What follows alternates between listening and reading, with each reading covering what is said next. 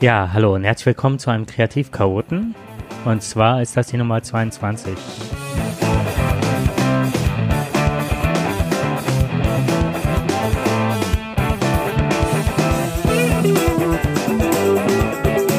Heute werden wir uns mit einer Therapieform beschäftigen. Und wenn ich sage wir, dann freue ich mich wieder, Andrea begrüßen zu dürfen. Hallo Andrea. Hallo, zusammen auch von mir.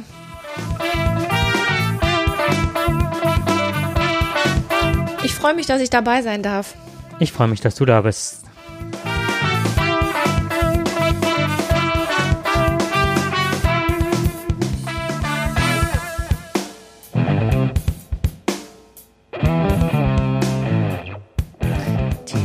Titelmusik ist mal so toll, dass man sie gerne durchlaufen lässt, ne?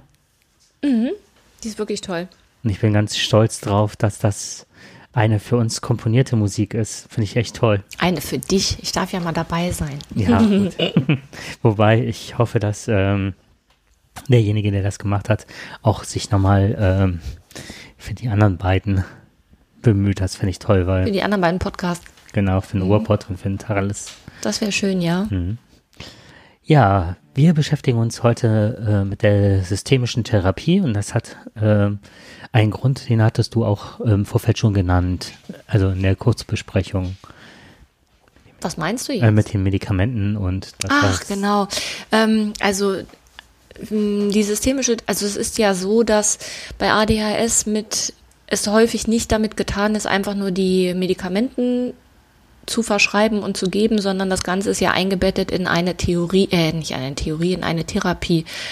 Und ähm, das, was wir jetzt hier besprechen, ist quasi die systemische Therapie, die quasi additiv zu sehen ist. Also zu der Medikamentengabe dazu muss, muss, damit das eben auch genutzt werden kann, die neuen Ressourcen, die da durch die Medikamentenvergabe für das Kind freigesetzt werden, dass man die eben auch nutzen kann, muss das therapeutisch begleitet werden. Ähm, und da wir aus ja, persönlichen Gründen die systemische Therapie quasi verinnerlicht haben, ähm, sehen wir natürlich ganz viele Vorteile dafür, das bei ADHS gewinnbringend einsetzen zu können. Ja, ne, ähm, oftmals wird ja die äh, Verhaltenstherapie eingesetzt bei ADHS und ähm, wenn man halt, also man nennt das insgesamt multimodale ähm, Therapie, also dass man ähm, verschiedenste Bereiche auch einbezieht, auch Schule, Lehrer und so weiter. Genau. Weil ich auch immer finde, dass eine teilweise nur äh, Medikamentenabgabe ähm, stigmatisiert auch den die einzelnen Personen, also den je nachdem, also den Betroffenen von ADHS, wenn man jetzt in Schule denkt, ist es halt der Schüler oder die Schülerin.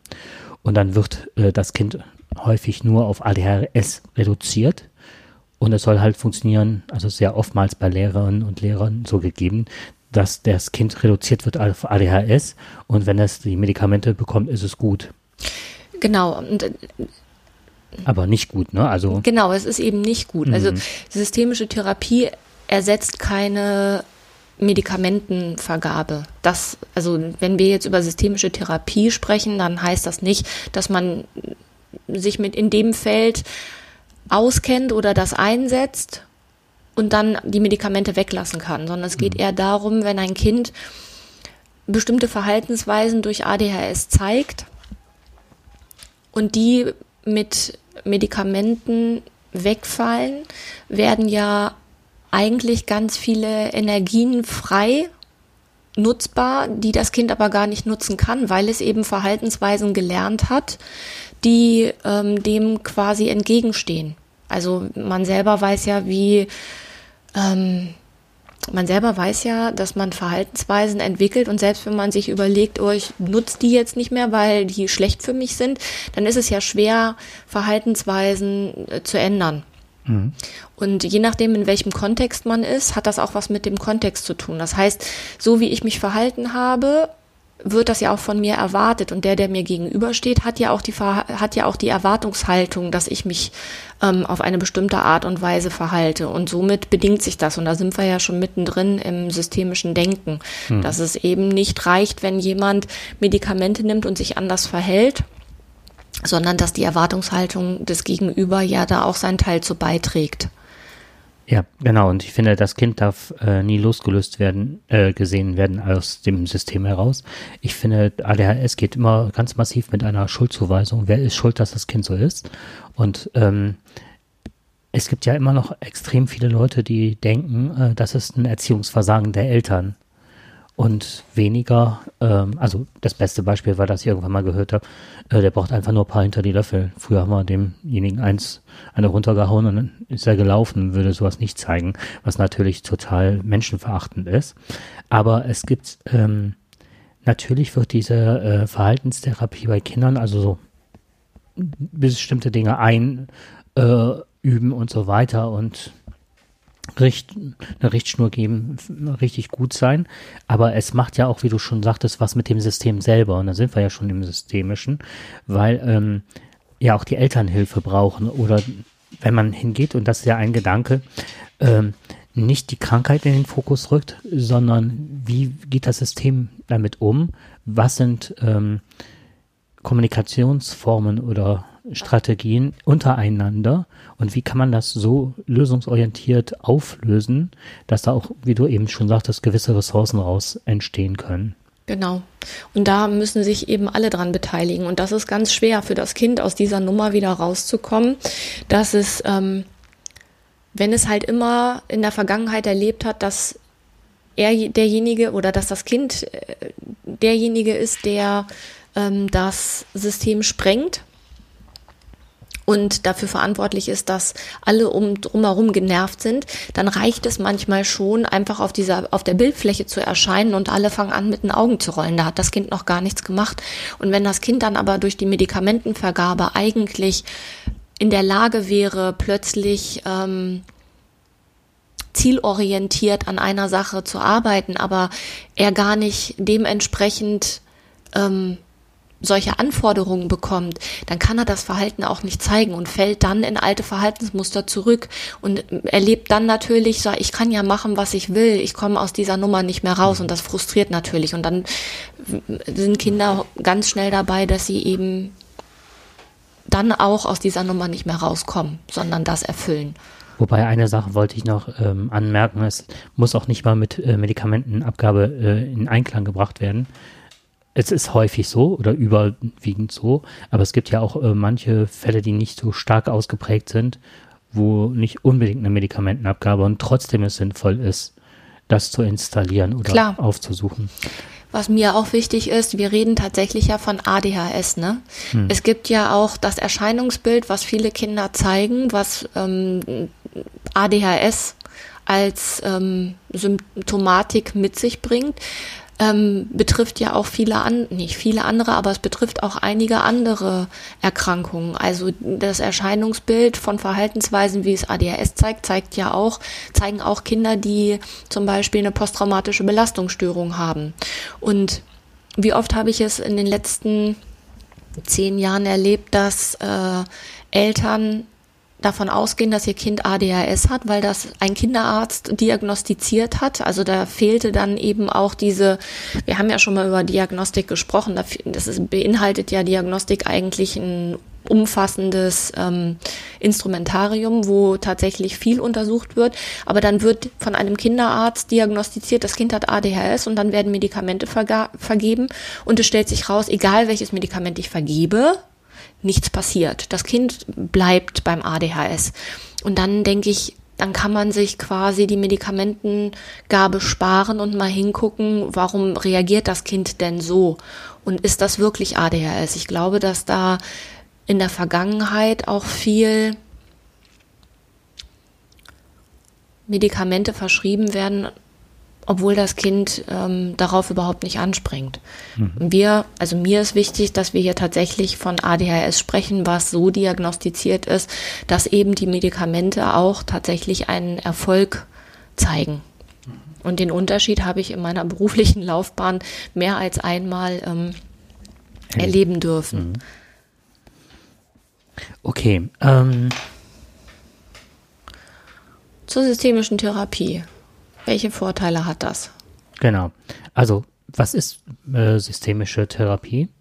Ähm, Da geht es in erster Linie darum, dass man Menschen nicht mit einer Störung begreift. Also die Störung, was ich mal ganz spannend fand, also wir haben halt die Ausbildung dort gemacht, also wir sind auf dem Weg zum zur systemischen Familientherapeutin beziehungsweise zum Therapeuten. Und eine Sache, die ich sehr spannend fand, war bei einer Borderline-Störung. Äh, da erzählte uns unser Ausbilder, dass mal jemand äh, zur Therapie kam und äh, sagte, ja, ich bin äh, Frau so und so mit einer Borderline-Störung. Und dann ähm, hat dann der Ausbilder gefragt, na, haben Sie die auch mitgebracht oder steht die noch vor der Türe? So, also, dass man anfängt, auch äh, sich auch losgelöst von dem Problem und was hat man selber für Ressourcen und was bringt man halt mit.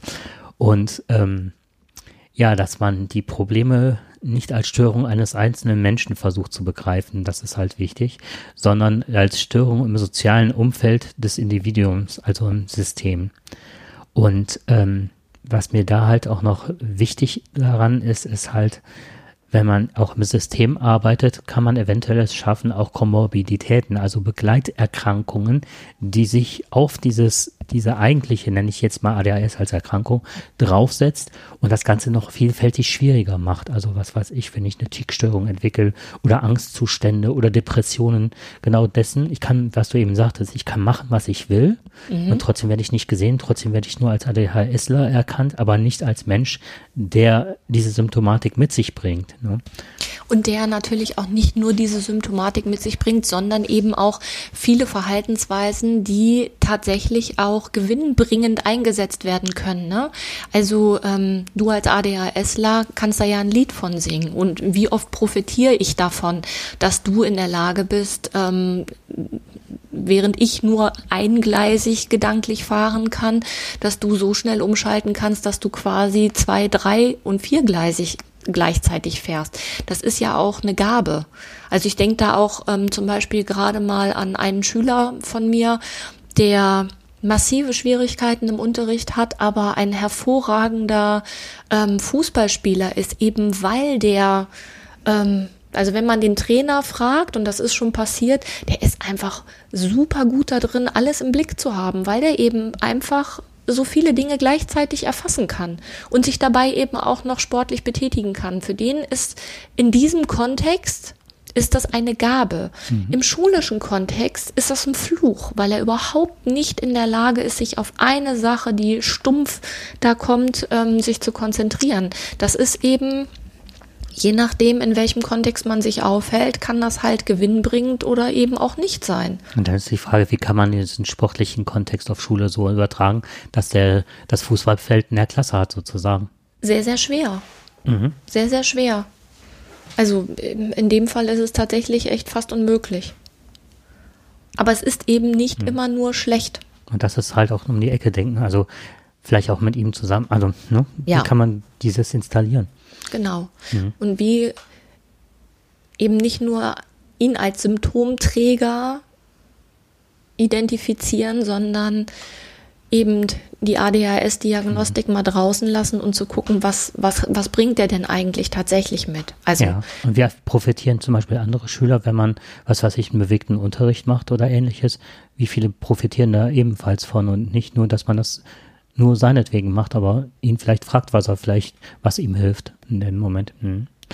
Naja, ähm, was ist ein System? Ein System kann zum Beispiel sein, äh, die Familie, die Schule, wobei die systemische Therapie und äh, Beratung mittlerweile auch sehr stark äh, ins Arbeitsleben Einzug hält. Ähm, und im Fokus stehen halt die Interaktion und die Wechselwirkungen zwischen den Betroffenen im Umfeld. Da sind weniger die persönlichen e- Elemente, wenn ich die Faktoren jetzt mal nehme, ne? also Vater, Mutter, Kind, keine mhm. Ahnung, sondern eher im Vor, wie interagieren die miteinander, wie stehen die in Wechselwirkung, wie sehen die sich, was haben die teilweise für Erwartungen und was habe ich, das ganz Spannende fand ich, was sind Erwartungserwartungen? Ja. Ne? genau. Äh, was glaube ich, was der andere von mir erwartet? Wie verhalte ich mich schon so, dass ich im die Erwartungen des Gegenübers schon erfülle. Also das sind so ganz genau. komplexe Gedanken. Das ist das.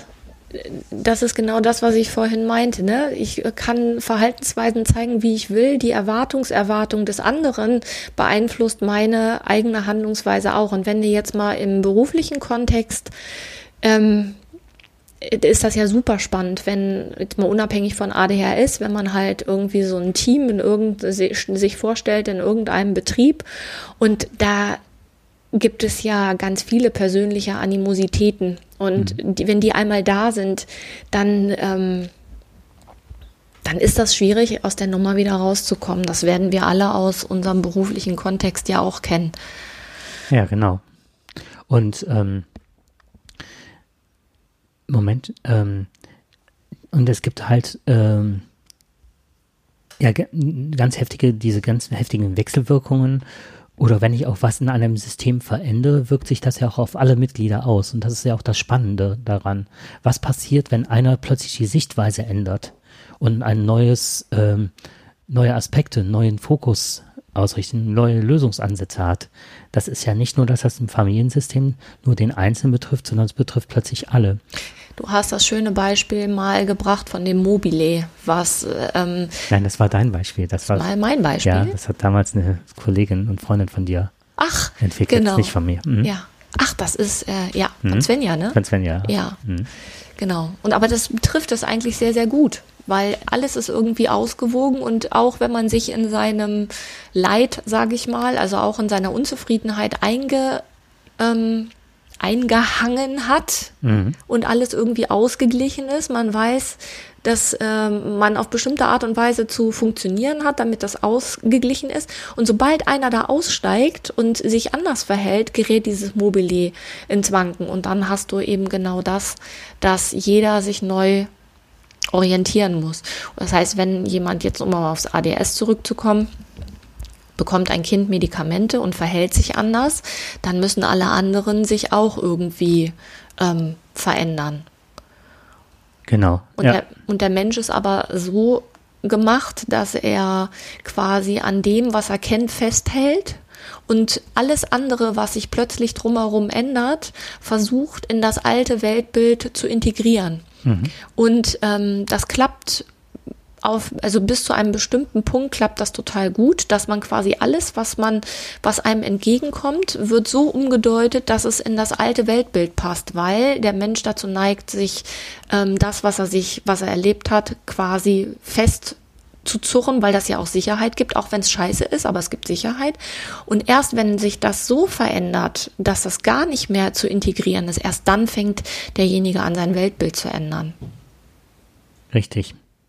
Und da ähm, kann man, glaube ich, mit systemischer Therapie sehr gut intervenieren, dass das nicht erst krachen muss, dass man ähm, das hat ja auch was mit, mit äh, Frustration zu tun, ne? Hm. Wenn das, was man sich vorstellt, immer wieder torpediert wird, auch wenn es ein, wenn's ein unangenehmes Weltbild ist, aber trotzdem kann man die Situation einschätzen.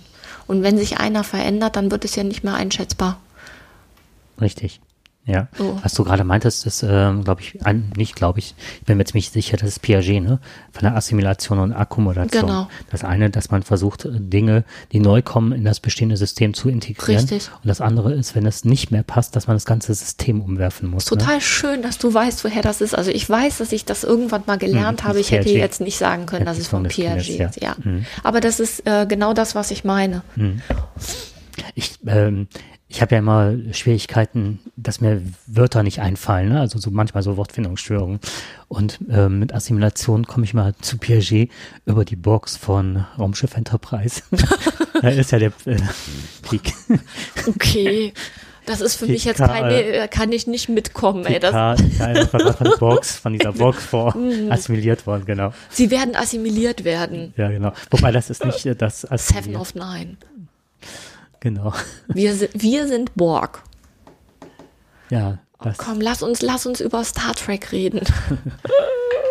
ja, sind Beziehungen gestört und Kommunikationsmuster ungünstig gestaltet, kann sich das halt auch auf die psychische Gesundheit auch der ganzen Familie auswirken. Also diese Komorbiditäten, die man bei dem Kind, also ne, das diese zusätzlichen Erkrankungen, das kann dann natürlich auch in der Familie unheimlich eine, eine krankhafte Dynamik auslösen. Also krankhaft, dass man wirklich auch Burnout und, ne, wenn man bedenkt, wenn immer wieder an die gleichen Grenzen gestoßen wird, ähm, dass Eltern zu Elternsprechtagen gehen und immer wieder hören, ja, ihr Kind geht gar nicht, ne? Genau. Ähm, und auch mit das ist eigentlich ein spannendes Feld. Das ist ja das, was Eltern auf Elternabenden immer erleben. Das Kind geht gar nicht und das hat er gemacht und das hat er gemacht und das hat er gemacht und das hat er gemacht und das kann er auch noch nicht.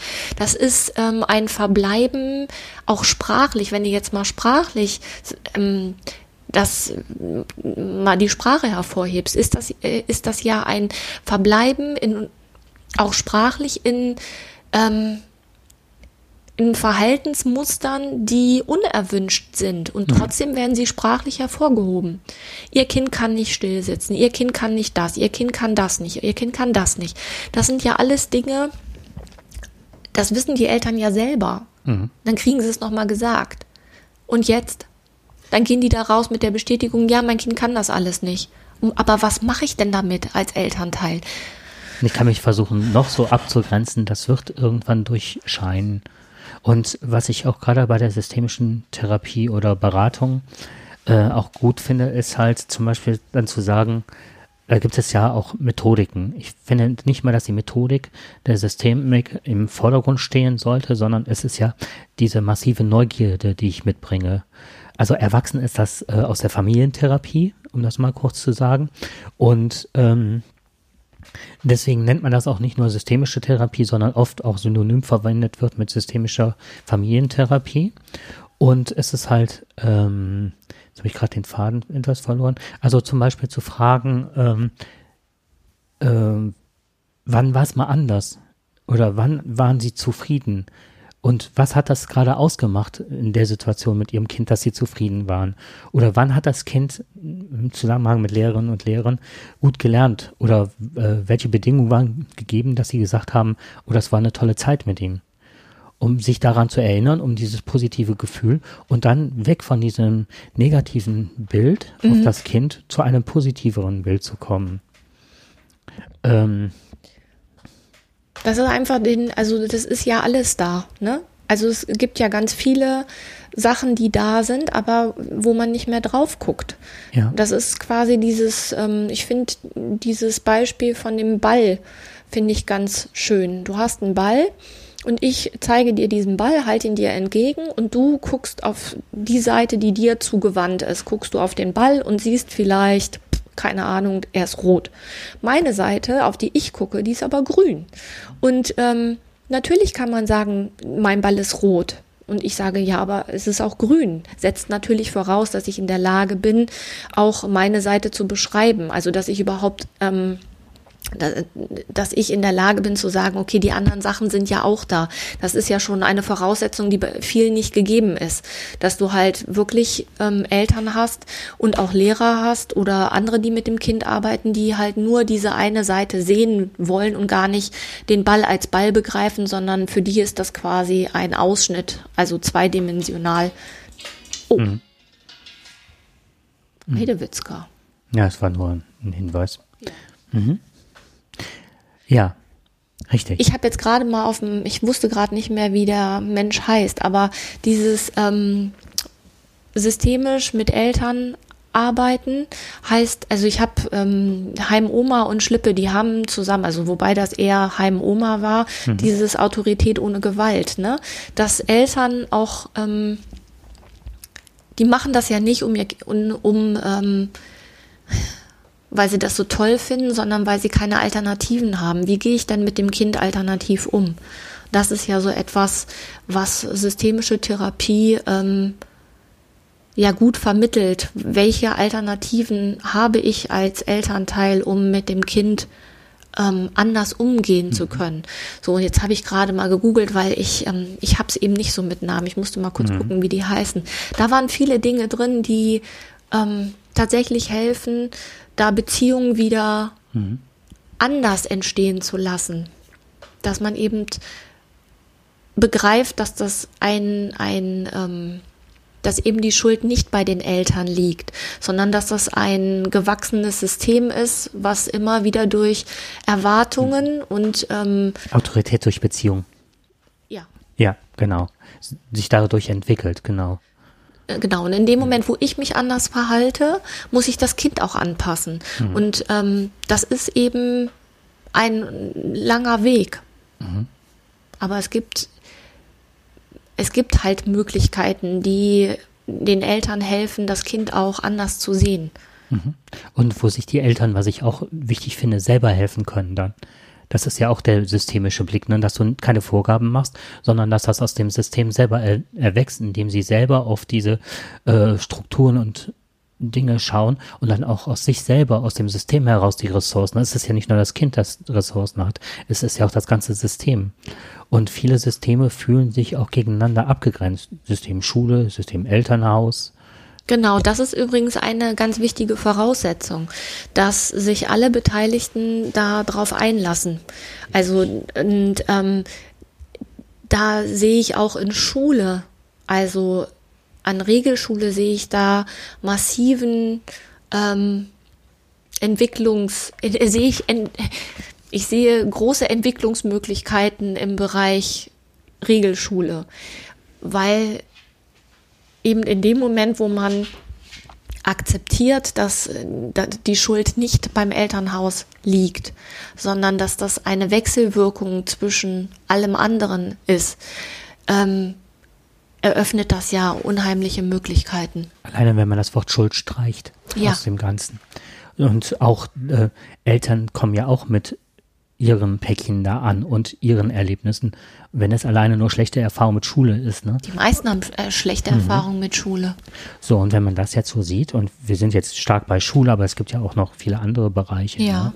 Ähm, aber jetzt gerade in Schule oder sonst was, es geht auch, wenn man, das kann man auch loslösen von ADHS, sondern es geht ja auch um ganz viele andere Dinge, dass Eltern äh, beladen auftauchen und Schwierigkeiten äh, sich entwickeln und wie kann man da Lösungen ansetzen, wenn Schule davon ausgeht, ähm, wie sagtest du gestern so schön, dass man immer von dem Positiven ausgeht und die Eltern ja auch ihre Kinder lieben und zu im Grunde, dass man im System auch am gleichen arbeitet. Man will, dass das Kind irgendwann ein glückliches, zufriedenes Leben leben kann. Und das ist nicht ein, ein Fußballspiel von Mannschaft A gegen Mannschaft B.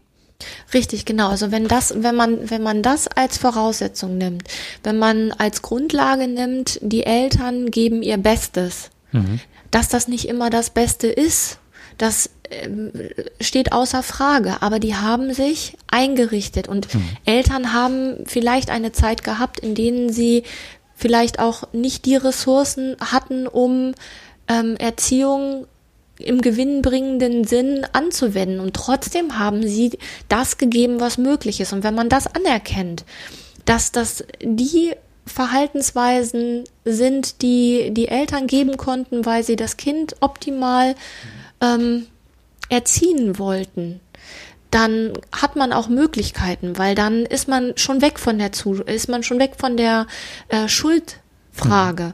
Und ähm, wenn man den Eltern so begegnet, dann sind Eltern dann, wenn die Schuldfrage nicht gestellt wird, in dem Moment, wo du hast, hast du recht, wenn die Schuldfrage nicht gestellt wird, dann müssen Eltern das auch nicht zurückgeben. Das ist eben das, was Eltern ja häufig machen. Die geben der, der, äh, der Schule die Schuld. Und die Schule wehrt ab und sagt, nee, da sind die Eltern schuld. Mhm. Schuld ist das nicht. Ich, wer hat in welchem Bereich welche Verantwortung? Und wer konnte die im, also ne, Verantwortung annehmen und nicht abgeben? Mhm. Und eigentlich könnte, nicht eigentlich, es wäre super sinnvoll, wenn Eltern und Schule oder Eltern und äh, Großeltern, häufig sind es ja auch andere Systeme, die aufeinander knallen. Also wie häufig hat man das ähm, in einer Familie Erwartungshaltung von den Großeltern auf die Elterngeneration übertragen wird und die geben das an die Kinder weiter. Also wie, ne, mhm. ja, sind halt häufig bei Schule, weil das unser täglich Brot ist, aber mhm. das Ganze lässt sich ja in ganz viele Bereiche auf das ist teilen. Ne? Eine Sache, zum Beispiel diese Genogrammarbeit, dass man auch immer schaut, in welchen Konstellationen, wie sind äh, die Vernetzung, das ist, man schaut also auf die ganzen Beteiligten, in welcher Beziehung, das kann man sogar ganz gut grafisch machen oder sehr gut grafisch machen. Und dass man dann auch immer auf die nächste Generation, wie du das gesagt hast, was sind da unbewusst oder auch bewusst für Päckchen mit weitergegeben worden oder wo leidet eine Mutter, ein Vater dran, was auch schon bei dem bei der Generation davor ein Thema war. Genau. Was nicht und verarbeitet worden wenn ist. Du jetzt nur mal die, wenn du dir nur mal die Eltern anguckst, wir nehmen ja Eltern immer als Einheit, ne? Eltern, die Eltern, das ist hm. ähm, Vater und Mutter. So, und allein, was die an, ähm, an Entwicklung und an äh, Familiengeschichte mit in diese Ehe bringen und dann in die eigene Kernfamilie, sich alleine das anzugucken, ist ja schon ähm, interessant, welche Erwartungen da gestellt werden und welche unbewussten Erwartungen aus der eigenen, ähm, also aus dem eigenen Familienleben, was man selber als Kind erlebt hat, dann mit in diese Ehe gebracht wird und da unausgesprochen und unbearbeitet irgendwie Warum weitergegeben ich genau wird. aus diesem Grund diesen Ehepartner oder die Ehepartnerin gewählt, genau aber das. auch ähm, nochmal auf Schule zurückzukommen, ähm, ich finde, das geht auch damit einher mit einer großen Reflexionsfähigkeit der Lehrerinnen und Lehrer aus dem einfachen Grund, wenn ich äh, hingehe äh, und das ist uns ja immanent, dass wir eine Bewertungshoheit äh, förmlich verspüren. Ne? Also, wir müssen alles bewerten. Wir müssen mal alles bewerten. Und äh, ich meine, das ist auch ein Stück weit ein Auftrag. Ne? So, aber äh, was gibt uns das Recht, äh, die, die Strategien als äh, negativ zu bewerten, die Eltern genau in dem Kontext anwenden und angewendet haben, wenn wir in diesem System auch nicht leben und keine Ahnung davon haben, warum sich das so entwickelt hat und auch welche positiven Möglichkeiten das auch geboten hat. Und es wird ja ähm, in der systemischen Therapie wird ja auch immer auf, äh, auf die aktuellen Lösungen, die die Familie sucht, welche Mö Lösungsmöglichkeiten haben sie bisher gefunden und dann zu schauen, ist das äh, lösungs- oder zielführend gewesen, ja oder nein? Mhm. Und dass man immer auch etwas findet, weil manche Dinge sind ja so, Kinder machen ja immer, immer irgendwas, immer wieder und haben dadurch ja auch ein, äh, die haben was davon, wenn die sich so verhalten. Und die können ja auch teilweise ähm, ich habe jetzt letztens in einem von einem Psy äh, Psychologen auf YouTube oder so äh, als ich mich auch nochmal anders breiter versucht habe aufzustellen, da ging es um das Thema Anorexie, also Magersucht. Und ähm, da war die Frage, warum sich das Mädchen so verhalten hat, warum es das entwickelt hat und so. Die Eltern wollten sich trennen. Und dadurch, dass beide Eltern sich um das Kind gekümmert haben und durch diese Magersucht und so weiter, sind die ganz lange zusammengeblieben, haben gemerkt, wie gut die miteinander äh, kooperieren und dadurch konnte nachher, als der Therapeut das durchschaute, dass da auch im System irgendwas nicht in Ordnung war, war das sehr gut, mit dem Mädchen zu arbeiten. Weil dann auch klar war, welchen Grund oder welche Absicht das Mädchen, welche Intention es hatte. Und was ich auch mal wichtig finde, ist auch immer, da sind wir wieder bei der Schuldfrage, wenn irgendwas gewählt oder gemacht wird, dass man zum Beispiel nicht von Rückfälligkeiten spricht, äh, sondern äh, dass die neuen Strategien nicht ausgereicht haben und man wieder auf andere und alte zugegriffen oder zugreifen muss. Da haben wir mal irgendwann in der Ausbildung dieses tolle Bild gehabt von ähm, Verhaltensweisen, die wie in einem Weizenfeld ein äh, plattgetretener Pfad ist. Und ähm, man geht diesem Pfad, weil es der einfachste Pfad ist.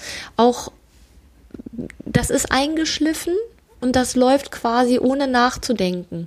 Und neue Wege gehen ist anstrengend, weil man erstmal alles wieder platt treten muss. Das, das, ähm, man braucht mehr Energie, um diese neuen Wege zu gehen. Und wenn man gut drauf ist und alles gut läuft, dann hat man diese Energien und kann sich das bewusst machen. Ist das aber nicht der Fall, geht man auf alte Verhaltensmuster zurück. Mhm. Richtig, genau. Und geht diesen alten eingefahrenen Weg oder diesen plattgetretenen Pfad, weil der einfach gerade einfacher ist zu gehen, weil man nicht die Ressourcen gerade aufbringen kann. Aus welchen Gründen auch immer. Genau. Und ähm, für mich ist immer das, was ich, das Bild habe ich genau, genau das, Mhm. ne? ich sehe kein Weizenfeld, ich sehe mal eine Gras, also eine hohe genau. Wiese oder so, genau. Aber ähm, für mich ist auch mal wichtig äh, zu sehen, was ist stattdessen, also das Wort finde ich so toll, ne? Stattdessen, ja. Was kann man stattdessen machen? Weil wenn ich nicht irgendwas stattdessen habe, werde ich auch immer wieder zum Alten zurückgehen. Ich brauche also immer wieder Perspektive.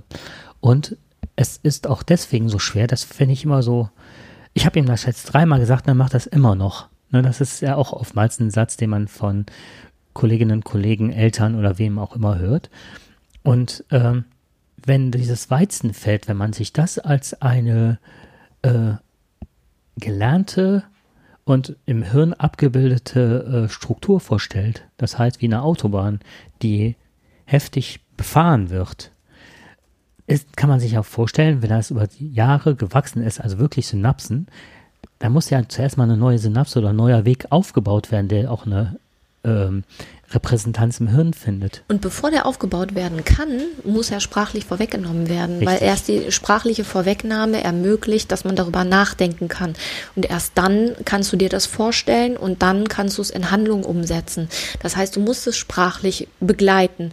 Und die Formulierung von all dem, was man nicht kann, Entschuldigung, ich bin gerade gegen den All- tat das dolle weh, die sprachliche ähm, Begleitung, also oder die sprachliche Fokussierung auf das, was jemand nicht kann, ermöglicht eben keine neuen Möglichkeiten. Deswegen ist es so wichtig, mit der Familie und mit dem Kind zu überlegen, was fällt Ihnen oder ne, was, wann war das denn schon mal anders? Was haben Sie denn stattdessen dann getan? Und das dann sprachlich ausweiten und zu überlegen, wenn Sie jetzt sich vorstellen, in einem Jahr, ne, Sie blicken zurück, wie oft haben Sie das umgesetzt? Wie oft haben Sie, also dieses, auch dieses Gefühl vorwegzunehmen, wie fühlt sich das denn an, wenn das geklappt hat? Und Sie haben das, wie oft setzen Sie das um? Was können Sie sich vorstellen, was Sie stattdessen mit Ihrem Sohn unternehmen? Und was kannst du dir vorstellen? Wie fühlt sich das an, wenn deine Eltern das und das machen? Was würde passieren, wenn ähm, eine Fee käme und du kannst in der Schule plötzlich das und das tun? Wie ist das denn dann? Wie oft kannst du das?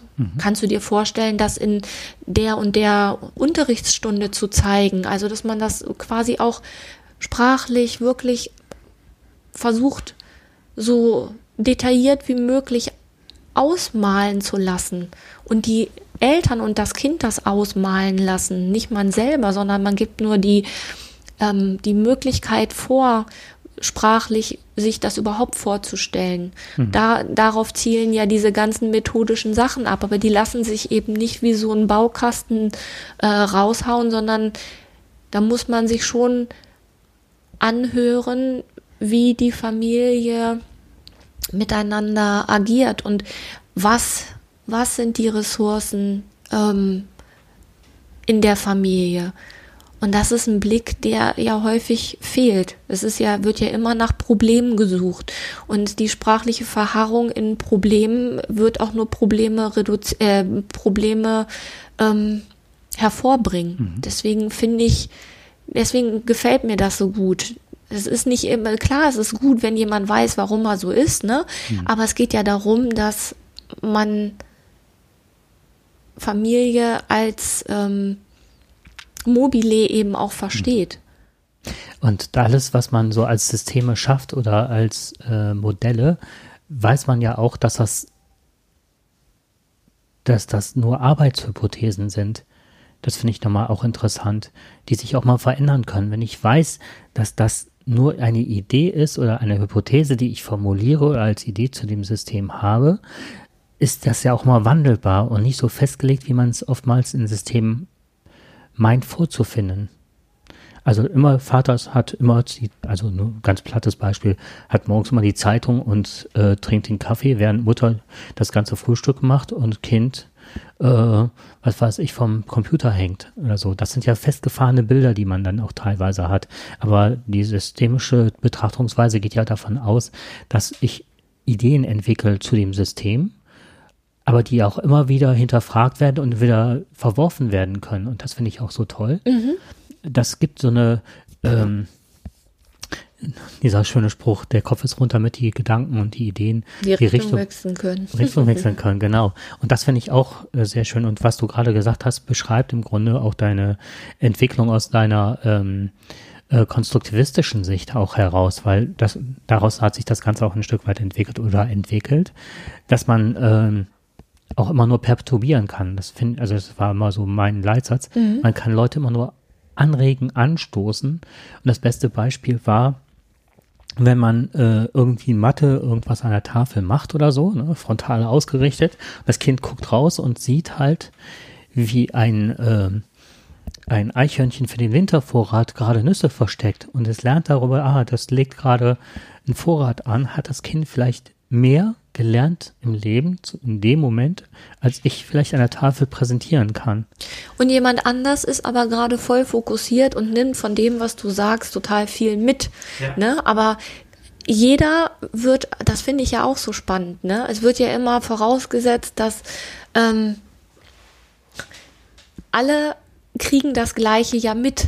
Mhm. So, aber wenn ich mich vorne hinstelle und etwas ähm, vortrage, und alle 30, die das mitbekommen haben, werden vor der Tür befragt.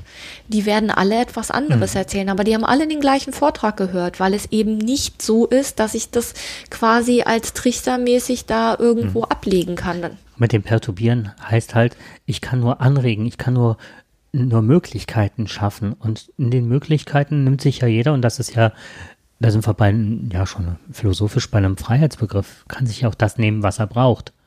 Genau, und du hast auch nicht ähm, die Verantwortung dafür.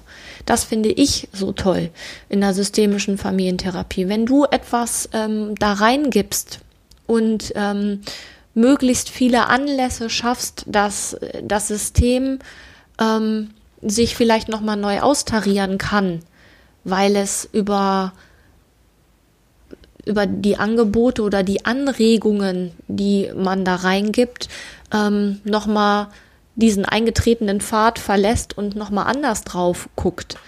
Ähm, oder das Bild, was äh, es von diesem Ball hat, diesen zweidimensionalen, dieses zweidimensionale Bild, begreift oder die Möglichkeit hat zu sehen, dass es eigentlich etwas Dreidimensionales ist. Und wenn man das Ganze dreht oder den Standpunkt wechselt und versucht, mhm. das aus der anderen Sicht zu sehen, dass man dann nochmal andere Ideen als Familiensystem entwickeln kann. Also jeder für sich und trotzdem gemeinsam. Aber es ist nicht in meiner Verantwortung, dann zu sagen, oh, ich habe die therapiert und ähm, die haben jetzt äh, die haben das jetzt geschafft. Mhm. Dann wären wir wieder bei einer Schuldfrage, beziehungsweise bei einer Verantwortungsübernahme, ähm, die an der Stelle völlig fehl am Platz mhm. ist. Das ist, ähm, das finde ich schön. Und es, man, die Sichtweise lässt auch zu, dass man sich tatsächlich diese Allparteilichkeit erlauben kann und sich tatsächlich ähm, immer, das, bitte? Erklär bitte, Entschuldigung. Allparteilichkeit? Mhm. Ähm, ich glaube, du hattest das vorhin schon gesagt kann das eigentlich, aber Allparteilichkeit heißt, ich kann mich, ähm, angenommen, ich habe jetzt hier so eine Kernfamilie, Vater, Mutter, Kind und ähm, in diesem Familiensystem ist irgendwas nicht so, es läuft nicht optimal. Dann kann ich mich neben jeden, neben jedes Familienmitglied stellen und kann ähm, mich auf die Sichtweise einlassen. Mit dem Gedanken, derjenige hat es so gut gemacht, wie es in dieser Situation oder in dieser Konstellation ähm, hat, der, hat derjenige das Beste gewollt für dieses Familiensystem. Und dann kann ich mich auf die Seite desjenigen stellen und kann mir das ähm, mit dieser, mit diesem Blick kann ich dann sagen, derjenige hat das als Bestes gewollt. Ich kann aus dieser Rolle rausgehen und kann mich auf die Seite, kann mich neben das Kind stellen und kann auch dann eben unter dieser, über der Überschrift, derjenige hat sein Bestes gegeben in dieser Konstellation, kann ich mir seine Sichtweise anhören und kann auch die honorieren, weil es war ja das Beste, was derjenige gemacht hat. Und wenn ich das mache, dann bekomme ich eben auch einen Blick dafür, was ist denn eigentlich, wo, wo gehen die Sichtweisen ähm, wo könnten die miteinander kooperieren und wo sind die Grenzen? Dann bist du auch die Mittlerin der Ideen oder des, der Sichtweisen des Einzelnen untereinander, dadurch, dass du das wertschätzen kannst. Ja, und in dem Moment, wo derjenige honoriert bekommt, ich habe meine Ressourcen so ausgeschöpft, wie es mir zu, wie es mir bis jetzt möglich war. Und dann zu überlegen, welche Ressourcen sind denn sonst noch da? Und wie kann man vielleicht das, was, was gezeigt wurde, nochmal anders einbringen? Dann bekommt, bekommt das Ganze nochmal einen größeren Handlungsspielraum. Mhm.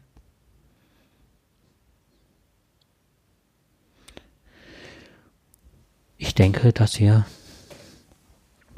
recht äh, intensiv jetzt das Ganze beleuchtet haben.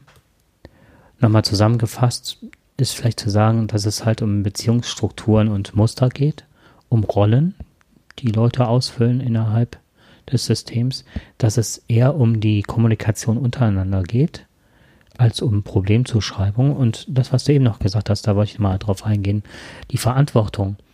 Ähm, manchmal ist in der Bewertungssituation, wenn man denkt, als, ne, bleiben wir mal im Bild von Lehrern mhm. und Lehrern, dass man dann eine Verantwortung übernimmt, die eigentlich, oder nicht nur eigentlich, sondern die in die Familie gehört. Dass man manchmal dazu äh, tendiert, dann eine Verantwortungsübernahme zu starten, weil man ja weiß, wie es besser sein sollte. Wie es sollte. sollte. Sollte, könnte, hätte, mhm. kann man eigentlich streichen. Genau. Und aber das ist ja schon was sehr ähm, Anmaßendes oder es ist anmaßend. Und äh, wenn man jetzt bedenkt, nehmen wir mal Familientherapie, systemische Familientherapie in der Eheberatung, die Verantwortung und ähm, ja, ich habe für die Prozesse die Verantwortung und dass ich keine gravierenden Fehler mache, äh, was weiß ich, mich nur auf eine Seite und den anderen verurteile oder sonst was. Ne? Das sind ja Fehler, die man macht. Ja, das ist meine Verantwortung. Aber wenn zum Beispiel aus einer Ehe, die lange bestanden hat, wo die Eltern sich nur zusammengefunden haben, sich ewig zanken, streiten äh, und dann in der Therapie erkennen, dass sie auseinandergehen wollen und man merkt plötzlich, dass es auch fürs Kind entspannter sein, weil ja dann beide, sich beide um das Kind einen freieren Kopf machen, als weiterhin in dieser Beziehung zu bleiben. Dann kann das ja im ersten Moment kann man ja denken, okay, der Therapeut hat versagt, warum sind die nicht zusammengeblieben? Das war ja so das äh, ursprüngliche Ziel. Aber es kann ja was, sich was ganz Neues entwickeln, was wesentlich positiver für alle Beteiligten sind. Also gerade ist, Eheberatung ja. ist ja für systemische Therapie eigentlich äh, da gibt es ja ganz viele Dinge, die man da anbringen kann, ne? Weil gerade, also je, so eine Ehe, gehen wir mal davon aus, diese Ehe ist freiwillig äh, geschlossen worden, dann gab es Gründe und dann war es mal anders. Aber das ist völlig aus dem Fokus geraten, weil die ähm, Beteiligten sich ja verändert haben. Was mir jetzt abschließend zu all dem, was wir jetzt ja besprochen haben, also angenommen, jemand ähm, hat ein Kind mit ADHS, weil das ist ja quasi die Gruppe, die diesen Podcast wahrscheinlich, ähm, gehe mal da, wer, wer, auch, wer auch immer. Mhm. Aber ich entscheide mich für eine ähm, mein Kind ist eingestellt, Kinderarzt, Medikamente sind gegeben und ich möchte gerne eine systemische Therapie machen, dann ähm, ist ja die Frage, wie komme ich denn als Elternteil oder wie komme ich denn als äh, Ehepaar, wie komme ich denn an jemanden, der systemisch arbeitet? Das wäre eigentlich noch mal was, ähm, weil das ist ja nicht so, dass man da jetzt das, äh, das Internet aufschlägt oder aufschlägt, süß, ne? Hm. Also, früher hat man das Telefonbuch aufgeschlagen. Also man macht das Internet auf und gibt das ein und ähm, hat dann, weiß ich nicht, wie viele Therapeuten in der Nähe. So läuft das ja nicht. Also das ist ja schon eher schwierig. Und deswegen ähm, es gibt ja den Dachverband der systemischen ähm, Therapie, das ist DGSF und über die kann man garantiert jemanden finden, weil da sich eigentlich alle Therapeuten oder viele Therapeuten sich darüber registrieren lassen, also DGSF Und das ist der Dachverband für systemische Therapie. Ich glaube, dass das nochmal ein wichtiger Hinweis ist. Danke. Da hätte ich jetzt gar nicht dran gedacht. Das ist super. Ja. Gut. Ich würde sagen, äh, man, es ist ein Stück weit auch rausgekommen, dass wir ähm, diese Art und Weise der Therapie äh, sehr wertschätzen. Ja, sonst hätten wir die Ausbildung nicht gemacht, und die uns ja nicht nur vier Jahre begleitet hat, sondern eben auch äh, das ja. ist die logische Schlussfolgerung aus einer, ja, wir sind, ich denke, wird uns eher so in Richtung Konstruktivismus verankern und das ist die logische Weiterentwicklung des so Ganzen ist es. gewesen. Genau. Ne? Also vor 20 Jahren äh, angefangen zu arbeiten, vor, warte, wann habe ich angefangen zu studieren? Äh, vor 25 Jahren und da war Konstruktivismus ja gerade noch so also, dass das bei uns in der Uni Einzug gehalten hm. hat. Und ich fand die Idee, die hat mich damals gepackt. Ich fand das äh, sehr hilfreich mhm. fürs Arbeiten. Und auch, das kommt auch so dieser Eigenreflexion, kommt das auch entgegen, dass man ja für sich selber mal denkt, boah, was habe ich falsch gemacht, ne? Mhm. Was, was, was könnte ich richtiger machen? Dass das aber gar nicht ein, ein, ein Falsch ist, sondern dass es einfach nur eine Auswahl an Möglichkeiten ist. Das fand ich irgendwann sehr beruhigend. Wobei ich da schon Jahre gearbeitet habe, bis ich das gerafft habe. Also das hat ein bisschen gedauert. Und deswegen ist die systemische Therapeutenausbildung die logische Konsequenz daraus, um gewinnbringend mit Menschen zu arbeiten. Ja. Ja. So sieht's aus. ich wollte gerade äh, bei Wikipedia nochmal nachgeschlagen, aber das wird jetzt zu weit führen. Okay, dann würde ich sagen, ich kann dir auf jeden Fall den Wikipedia-Artikel noch verlinken. Ja, vielleicht verlinkst du auch die Internetadresse vom DGSF. Und von Schlippe und. Genau, Heim Oma und Artist von Schlippe.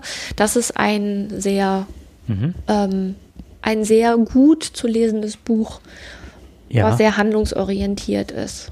Dann, wenn du noch irgendwie ein, zwei Sätze sagst, gucke ich noch kurz noch was zwei nach. Na, Sätze soll ich noch sagen? Ja, bitte. Äh, das ist so, äh, denken Sie nicht an genau. rosa Schweine. Nee, was war das? Rosa Elefanten. Also, Zack, bumm, hat man das Bild. Wenn ich jetzt was sagen soll, fällt mir natürlich nichts ein. Ähm, Hast jetzt bis fertig? Ja, ich finde es aber auch leider nicht. Ist, was wolltest du denn suchen? Ich hatte noch ein Buch, das ich empfehlen kann. Äh, wie war es? Ähm, Autorität ohne Tränen oder so. Ich weiß nicht, ob das der Titel ist. Autorität das, ohne Gewalt, das ist das, was Nee, ich, nee, da, nee, das ist das Auto, nein, äh, das Schlippe Oma ist äh, Autorität äh, durch Beziehung. Also das Buch Autorität ohne Gewalt, Coaching für Eltern von Kindern mit Verhaltensproblemen, elterliche Präsenz ah, als okay. systemisches Konzept von Schlippe und Oma. Okay, ich habe Autorität durch Beziehung, dann haben wir uns auf unterschiedliche bezogen. Ich glaube, das, aber das macht nichts. Ich glaube, mhm. der, der Tenor ist das gleiche. Richtig, genau. Ne? Und dann habe ich noch, was ich sehr, wer, aber das ist schon äh, ganz heftige Kost, was ich noch äh, gelesen habe, was ich toll fand, ist ähm, Epigenetik da kann ich auch noch was zu fallen. Okay, aber Epigenetik würde Ach, jetzt zu weit, für, zu weit nein, Nein, nur ne, ja. wegen der Generation. Und was ich noch sagen wollte, ist noch ein ganz wichtiger Hinweis. Da habe ich die ganze Zeit, ne, hatte ich vergessen zu sagen. Es gibt natürlich, jetzt denkt jeder, okay, jetzt bin, lebe ich als alleinerziehende Mutter, alleinerziehender Vater mit einem Kind zusammen.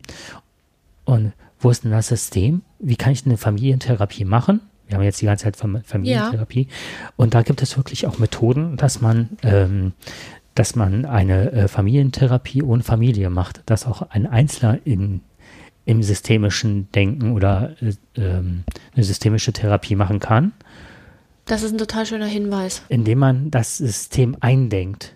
Richtig. Und auch die, äh, auch selbst wenn man alleinerziehend mit einem Kind ist, man hat ein System, weil man selber in einem System groß geworden ist. Und auch selbst wenn da, ähm, wenn Elternteile weggefallen sind, weil sie verstorben sind oder weil ähm, Krankheit das System begleitet hat, dann sind diese Leerstellen ähm, sind diese Leerstellen auch behaftet, weil sie, das ist wie, man kann nicht nicht kommunizieren. In dem Moment, wo ich nichts sage, kommuniziere ich trotzdem. Und genauso ist das da auch. Auch wenn jetzt jemand zum Beispiel weggefallen ist, Also ich denke jetzt so im, in meinem Bekanntenkreis, da ist eine Mutter gestorben und diese Leerstelle, mhm. diese Leerstelle, die hat so viel ähm,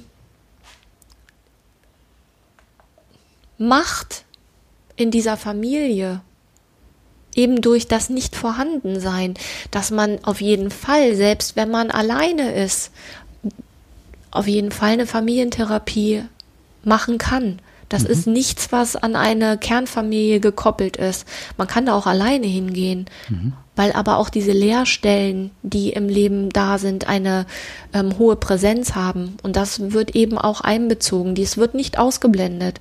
Das finde ich ist äh, eigentlich ein gut, dass du das nochmal sagst weil das ist äh, super wichtig. Methoden wie Skulpturarbeit, Aufstellungsarbeit und alles Mögliche. Ich finde diesen leeren Stuhl, diese Aufstellung von Familie und ähm, es ist jemand gestorben, der wird auf diesem Stuhl mit, also der hat der hat Präsenz, obwohl derjenige nicht mehr da ist. Gerade durch sein Nicht-Dasein hat er eine unheimliche Präsenz. Mhm. Das ist äh, nochmal wichtig. Ja, genau. Gut, dass du das gesagt hast. Ein schönes Schlusswort. Ich danke dir. Äh, ich danke, dass ich dabei sein durfte. Und dann viel Spaß beim Hören. Genau, viel Spaß. Tschüss. Tschüss.